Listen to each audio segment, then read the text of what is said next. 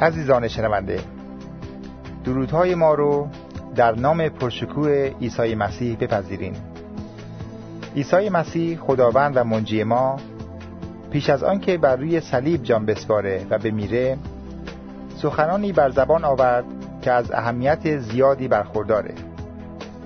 این سخنان که در انجیل مقدس و شریف ثبت گردیده موضوع اصلی این سری از برنامه های ماست. ببینیم مسیح قبل از مرگ چه سخنانی بر زبان آورد و ما از این سخنان آخر مسیح بر صلیب چه درسهایی می‌تونیم بگیریم.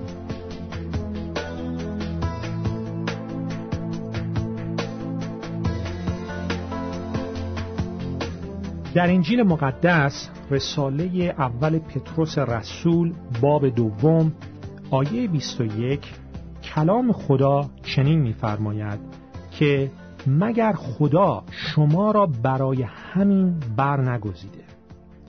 خود مسیح با رنج هایی که به خاطر شما کشید نمونه ای شد تا به همان رایی که او رفت شما نیز بروید. در اینجا کلام خدا انجیل مقدس به ما میگه که مسیح به وسیله رنج هایی کشید که به خصوص اشاره می‌کنه به رنج مسیح بر روی صلیب. برای ما نمونه ای شد تا به همان راهی که او رفت ما در زندگیمون بریم. می‌دونید برای اکثر ایمانداران مسیحی و برای اکثر مردم به طور کلی هیچ سوالی در این مورد وجود نداره که زندگی مسیح باید برای ما نمونه و سرمشق باشه. ولی برای خیلی ها سوالات فراوانی وجود داره که آیا مرگ مسیح بر روی صلیب هم می‌تونه براشون نمونه و سرمشقی باشه یا نه؟ در حالی که وقتی این آیه رو ما می‌خونیم از کلام خدا اول پتروس باب دو آیه 21 این دقیقا چیزیه که کلام خدا میگه. مسیح در رنج و مرگش بر صلیب برای ما نمونه ای داده که باید از اون در زندگیمون پیروی کنیم. اینکه ما باید از نمونه زندگی مسیح پیروی کنیم قابل درکه قابل حزمه. کتاب مقدس به ما میگه که مسیح یک شخص کاملی بود در او هیچ گناهی نبود قدوس بود یعنی از گناه جدا بود. به طور خلاصه مسیح یه نمونه کاملیه برای همه ما. کتاب مقدس به ما دستور میده که باید همونطور که مسیح پاک بود ما هم پاک باشیم. همونطور که مسیح فروتن بود ما هم باید فروتن باشیم. همونطور که او از گناه نفرت داشت ما هم باید از گناه متنفر باشیم. همونطور که او خدمت می‌کرد ما هم باید خدمت کنیم. همانطور که او حکیم بود با حکمت الهی زندگی می‌کرد ما هم باید در زندگیمون حکیم باشیم حکمت داشته باشیم در تصمیماتی که می‌گیریم. همانطوری که مسیح مطیع پدر آسمانی بود ما هم باید مطیع پدر آسمانی باشیم. همانطور که او از اسارت به خواسته های دنیوی آزاد بود ما هم باید آزاد باشیم. و نکته که در اینجا می‌خوام روش تاکید کنم انجام این نکات تنها طریقی که میشه ما از نمونه مسیح در زندگیمون پیروی کنیم نمونه که او در زندگی خودش داد. تنها طریقی که میشه از اون پیروی کرد با قوت روح القدسه هیچ انسانی نمی‌تونه خودش به تنهایی از نمونه کامل مسیح پیروی کنه. باید روح پاک خدا یعنی روح القدس در قلب ما ساکن بشه. باید یه خلقت تازه‌ای بشیم طبیعت تازه‌ای پیدا کنیم یا به عبارت دیگه همونطور که انجیل میفرماید تولد دوباره پیدا کنیم تا بتونیم از نمونه کامل مسیح پیروی کنیم. و تولد دوباره پیدا کردن یعنی یک خلقت تازه شدن فقط و فقط از طریق توبه از گناهان و ایمان به عیسی مسیح به عنوان خداوند و نجات دهندمون امکان داره. نجات دهنده از غضب خدا بر گناه نجات دهنده از آتش جهنم نجات دهنده از محکومیت گناه. باید به مسیح به عنوان خداوند و نجات دهندمون ایمان بیاریم. و چرا می‌گویم خداوند؟ چون کلام خدا به ما میگه او دارای ذات کامل الهی بود. او خدای مجسم در لباس انسانی است. و به این علت ما او رو به عنوان خداوند و نجات دهنده باید بپذیریم. ایمان بیاریم زندگیمون رو به او بسپاریم تا تولد دوباره رو به دست بیاریم و روح پاک خدا در ما ساکن بشه و اون وقته فقط اون وقته که می‌تونیم از نمونه کامل او پیروی کنیم. در غیر این صورت با زور و زحمت و کوشش خودمون به جایی نخواهیم رسید. این فرق بزرگ ایمان مسیحی با هر گونه ادیان و مذاهب دیگه است.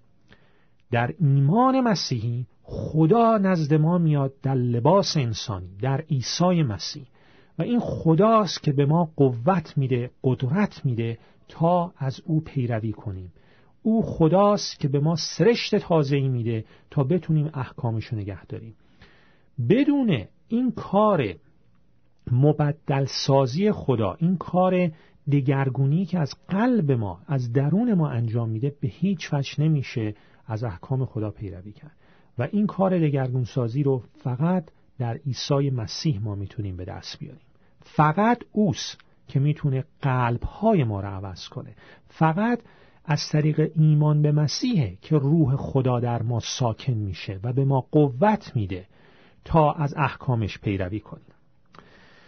و هر حال همونطور که گفتم از زندگی مسیح باید پیروی کنیم. این کاملا روشنه که زندگی مسیح زندگی نمونه بود و ما باید از اون پیروی کنیم. حتی افرادی که به وجود خدا اعتقاد ندارن و یا حتی کسانی که به مسیح به عنوان خداوند و نجات دهنده اعتقاد ندارن نمی‌تونن منکر این حقیقت بشن که عیسی مسیح یک زندگی نمونه و کاملی داشت. اما مطلبی که من می‌خوام با شما عزیزان هموطنان عزیز در میون بگذارم چیزیش که کلام خدا در انجیل مقدس اول پتروس دو بیست و یک ما رو با اون مواجه می‌سازه. و اون نمونه بودن مسیح در زندگیش نیست بلکه نمونه بودن مسیح در مرگشه. مرگش بر روی صلیب. و این یه موضوع خیلی خیلی مهمه. شما شخصیت افراد رو در نحوه مردنشونه که بهتر و بیشتر می‌تونید بشناسید تا در نحوه زندگی کردنشون. منظورم چیه؟ منظورم اینه که حقیقی ترین اطلاعات موثق ترین اطلاعات در مورد من و شما زمانی به دست میاد که ما در عمیق ترین سختی هامون هستیم. وقتی همه چی آسونه همه چی راحت داره پیش میره خب آدم می‌تونه خیلی حرفا بزنه و خیلی ادعاها بکنه. اون هنری نیست. اما وقتی زمانهای سخت می‌رسه اون موقع است که ما شخصیت واقعی خودمون رو نشون میدیم. این سختی ها هستند که شخصیت واقعی افراد رو آشکار می‌کنن. واکنش های ما رفتار ما در زمان مشکلات در زمان سختی ها نشون میدن که ما واقعا چه آدمایی هستیم. به قول معروف چند مرده حلاجیم. و هرچه مشکلات سختتر و مصائب عمیقتر باشن اطلاعاتی که میشه در مورد ما به دست آورد حقیقی تر خواهند بود. شما یه فرد رو در زمانی که همه چیز براش خیلی خوب دارن پیش میرن واقعا نمی‌شناسید. بلکه در زمانی که سختی ها برای اون شخص پیش میان در زمان امتحانات در زمانهای فشارهای زندگی است که اون شخص رو واقعا خواهید شناخت و به همین ترتیب بهترین اطلاعات در مورد شخصیت عیسی مسیح رو در زمان عمیقترین سختی های زندگیش می‌توان به دست آورد. البته منظور من این نیست که اطلاعاتی که ما در دوران زندگی مسیح داریم موثق نیستن. نه نه. چون این اطلاعات در کلام موثق خدا انجیل به ما داده شده و برحق هستند و هیچ گونه جای شکی درش نیست. بلکه منظور من فقط اینه عزیزان که ما در زمان شدیدترین رنج های مسیح یعنی زمانی که روی صلیب بود می‌تونیم اطلاعات بسیار عمیقتری در مورد شخصیتش به دست بیاریم. بهترین اطلاعات در مورد شخصیت مسیح رو در زمان عمیقترین سختی زندگیش می‌تونیم به دست بیاریم. یعنی در زمان مرگش بر روی صلیب. مرگ مسیح بر روی صلیب یک حقیقت الهی و تاریخیه. هم کتاب مقدس و هم اسناد تاریخی. به طور مثال اسناد تاریخی دولت روم بر این حقیقت مهر تایید می‌گذارند که عیسی مسیح بر صلیب کشته شد. البته فقط کتاب مقدسی که معنی اون رو به ما میگه. به ما میگه که به خاطر گناهان من و شما بود که مسیح روی صلیب کشته شد. تا مجازات گناهان ما رو بده. ولی این به طور کلی یک حقیقته. حقیقت الهی و حقیقت تاریخی. مرگ مسیح بر صلیب.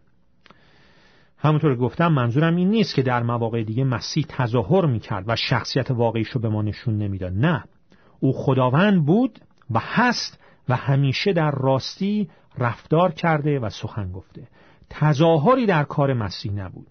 بلکه آنچه که ما می‌بینیم اینه که عیسی مسیح حتی در زمان مرگ دردآورش بر روی صلیب به کاملی زمان حیاتش رفتار می‌کرد.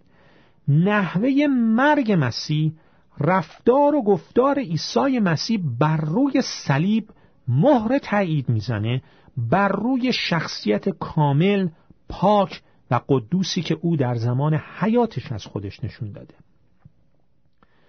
مسیح در مرگش خصوصیاتی از خودش نشون میده که از اونها ما می‌تونیم درس های مهمی برای زندگی کردن یاد بگیریم. اکثر افراد به مرگ مسیح نگاه می‌کنن اکثر حتی ایمانداران مسیحی به مرگ مسیح نگاه می‌کنن و تنها چیزی که می‌بینن اینه که بله مرگ مسیح جدی بودن گناه ما انسانها رو نشون میده و این درسته. مرگ مسیح بر روی صلیب نشون میده گناه چقدر موضوع جدیه. نشون میده که ما احتیاج داریم یه نجات دهنده ای داشته باشیم که مجازات گناه ما رو بده. مرگ مسیح بر روی صلیب یک مرگ جانشینی بود. یعنی چی؟ یعنی عیسی مسیح به جای من و شما بر صلیب کشته شد. تا اون مجازاتی که میبایستی بر روی ما وارد بشه بر او وارد شد.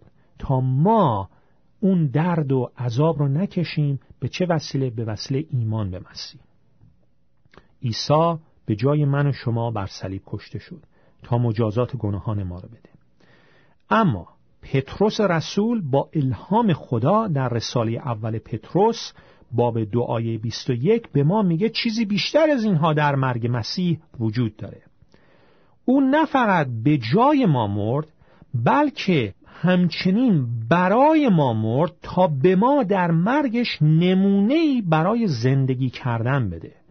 او مرد تا به ما نشون بده که چگونه باید زندگی کنیم. و در اینجا باید این هم اضافه کنم. وقتی که مرد سه روز بعد در عید قیام از قبر قیام می‌کنه و عیسی مسیح الان زنده است.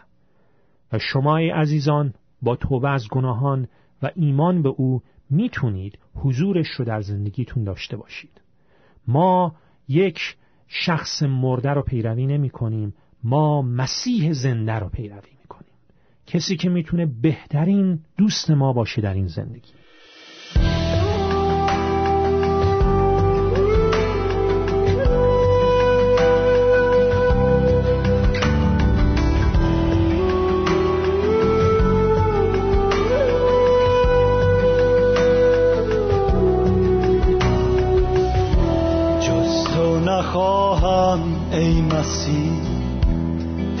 سرور و شاه من درگیر و دار زندگی ای قلب و پناه من.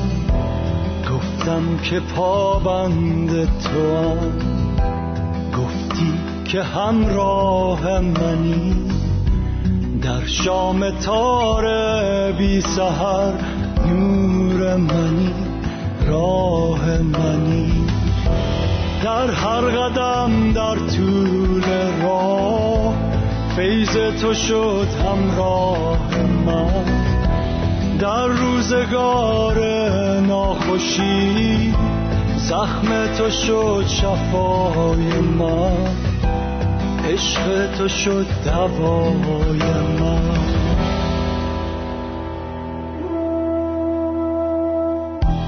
جز تو نخواهم ای مسیح.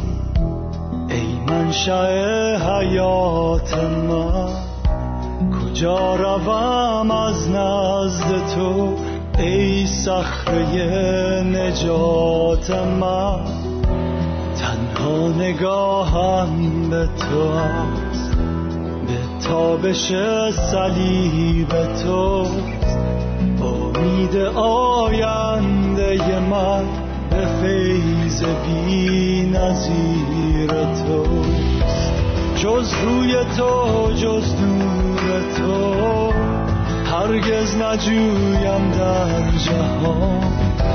تنها توی آرامشم در هر مکان و هر زمان. ای حادیم تا آسمان.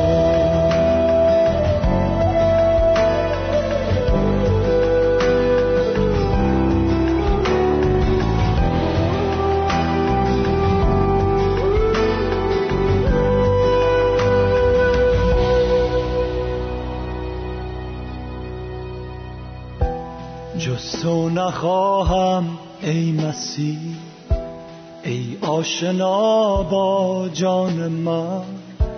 دوست و شفی و داورم ای بانی ایمان من. مراز دنیا خوشتر است یک لحظه در حضور تو. اطاعت از کلام تو پرستش و سجود تو. تسلیم تو در دست توست. امروز و هم فردای من. راه تو باشد راه من. ای رهبر و آقای من. ای منجی و خدای من. ای منجی و خدای من جز نخواهم ای مسیح.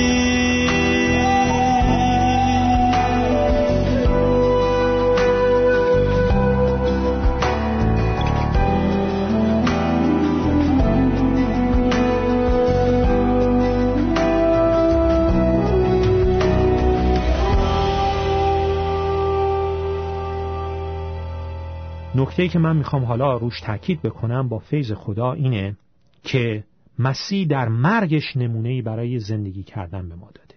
مرگ مسیح الگویی شده برای ما که چگونه زندگی کنیم.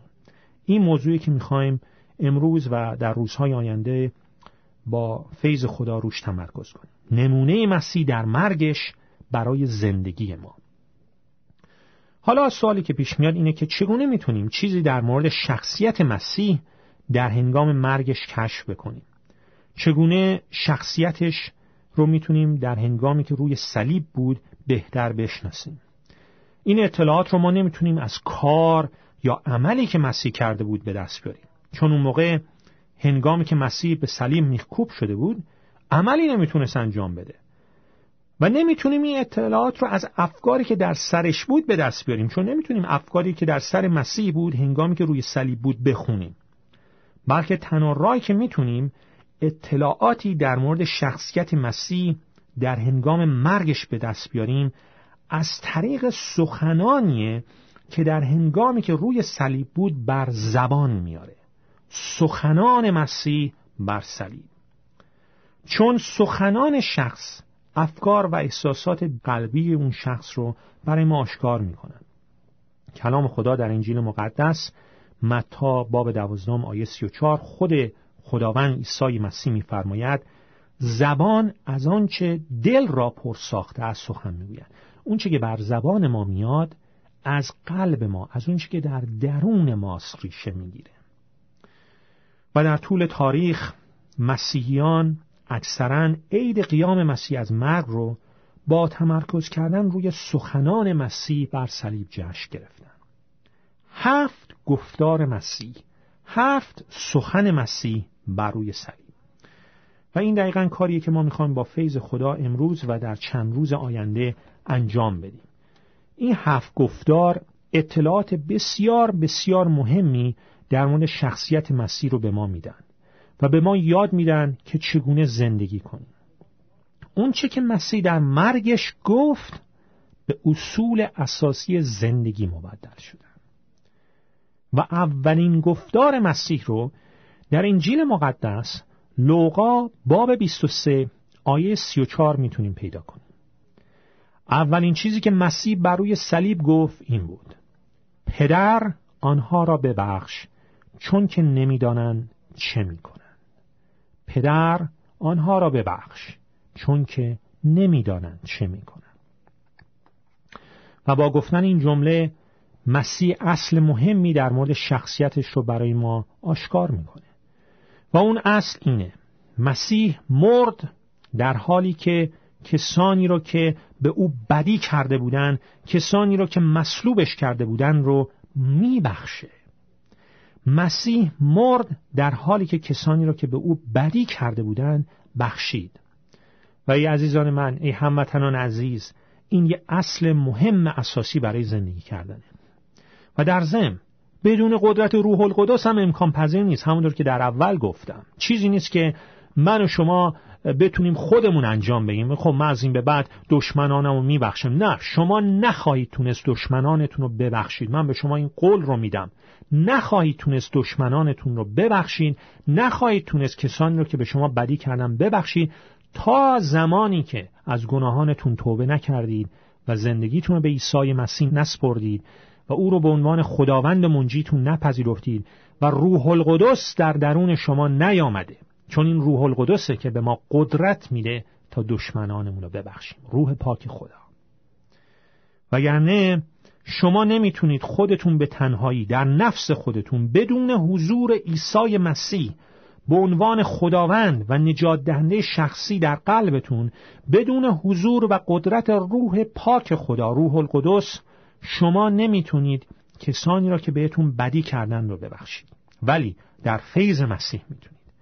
اول باید به مسیح ایمان بیارید.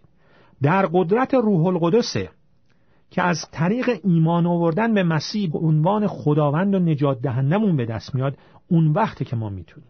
اون وقته که می‌تونیم کسانی را که بهتون بدی کردن ببخشید. در بودن در دعا یک دعای عمیق در حضور پدر آسمانی است.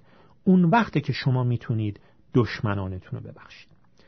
و اگر شما ای عزیزان اگر در میان عزیزانی که اکنون از طریق رادیو دارن به این پیغام گوش میدن اگر شما ایماندار مسیحی هستید ولی هنوز در بخشیدن دیگران کسانی که بهتون بدی کردن مشکل دارید من بهتون توصیه می‌کنم که رابطه خودتون با خداوند عیسی مسیح رو بسنجید.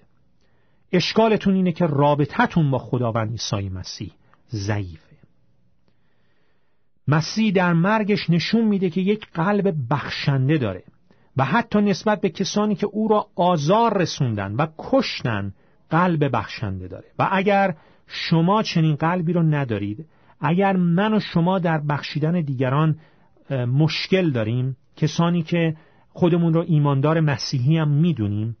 اگر نسبت به کسانی که به شما بدی کردن بخشنده نیستید مثل مسیح و در ضمن بخشش و آمرزشی که بدون قید شرطه اگر این در ما وجود نداره ما نمی‌تونیم در زندگی مسیحیمون رشد بکنیم. من الان این نکاتی گفتم این دو نکته آخر روی سخنم بیشتر بر روی کسانی است که خودشون رو مسیحی می‌دونن. اگر شما مسیحیان قلب بخشنده ندارید بخشش بدون غیر شرط. رابطتون با خداوند عیسی مسیح ضعیفه و نمی‌تونید در زندگی مسیح رشد بکنید. و برای عزیزانی که هنوز این فیض و برکت رو به دست نیاوردن که با ایمان با مسیح متحد بشن آنچه که من می‌تونم بگم اینه که بخشش دشمنان همونطور گفتم بجز از راه توبه و ایمان به عیسی مسیح بجز از طریق تولد دوباره در خون مسیح بجز از طریق حضور روح القدس در قلبتون به هیچ وجه دیگه امکان پذیر نیست. اول باید در مسیح تولد تازه رو پیدا بکنید اون وقته که روح خدا به شما قدرت بخشیدن دشمنانتون رو میده.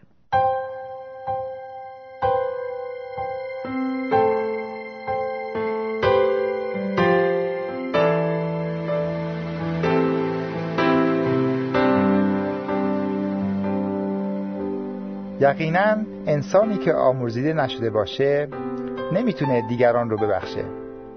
اما خدا رو شکر که عیسی مسیح خداوند توسط خون و مرگ خود آمرزش و بخشایش انسان گناهکار رو امکان پذیر نموده.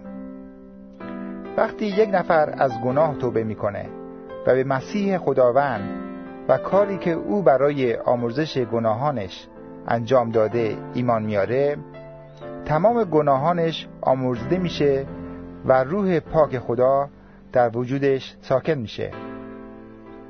روح پاک خدا که در وجود ایمانداران به مسیح زندگی می‌کنه آنان رو قادر می‌کنه که زندگی خداپسندانه ای داشته باشند. کسی که از راه ایمان به مسیح آمرزیده و بخشیده شده با یاری روح خدا می‌تونه کسانی رو که به او خطا کرده اند ببخشه. حتی اگر این اشخاص دشمنان او باشند. چقدر عالی است که انسان گناه آلود و گناهکار می‌تونه در خون عیسی مسیح پاک و طاهر بشه و با کمک روح خدا دیگران رو ببخشه. عزیزان شنونده در برنامه بعد و چند برنامه آینده سخنان آخر مسیح بر صلیب مورد بررسی قرار خواهد گرفت. امیدواریم که در اثر شنیدن این سری از برنامه ها ذات و شخصیت مسیح رو بهتر درک کنین.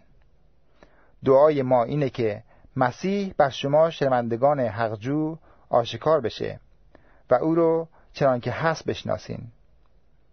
و دعای ما برای شما ایمانداران و پیروان مسیح اینه که در مسیح رشد و ترقی مداوم داشته باشین و به طور روزافزون از لحاظ روحانی شبیه مسیح بشین. تا برنامه بعد خدا نگهدار شما.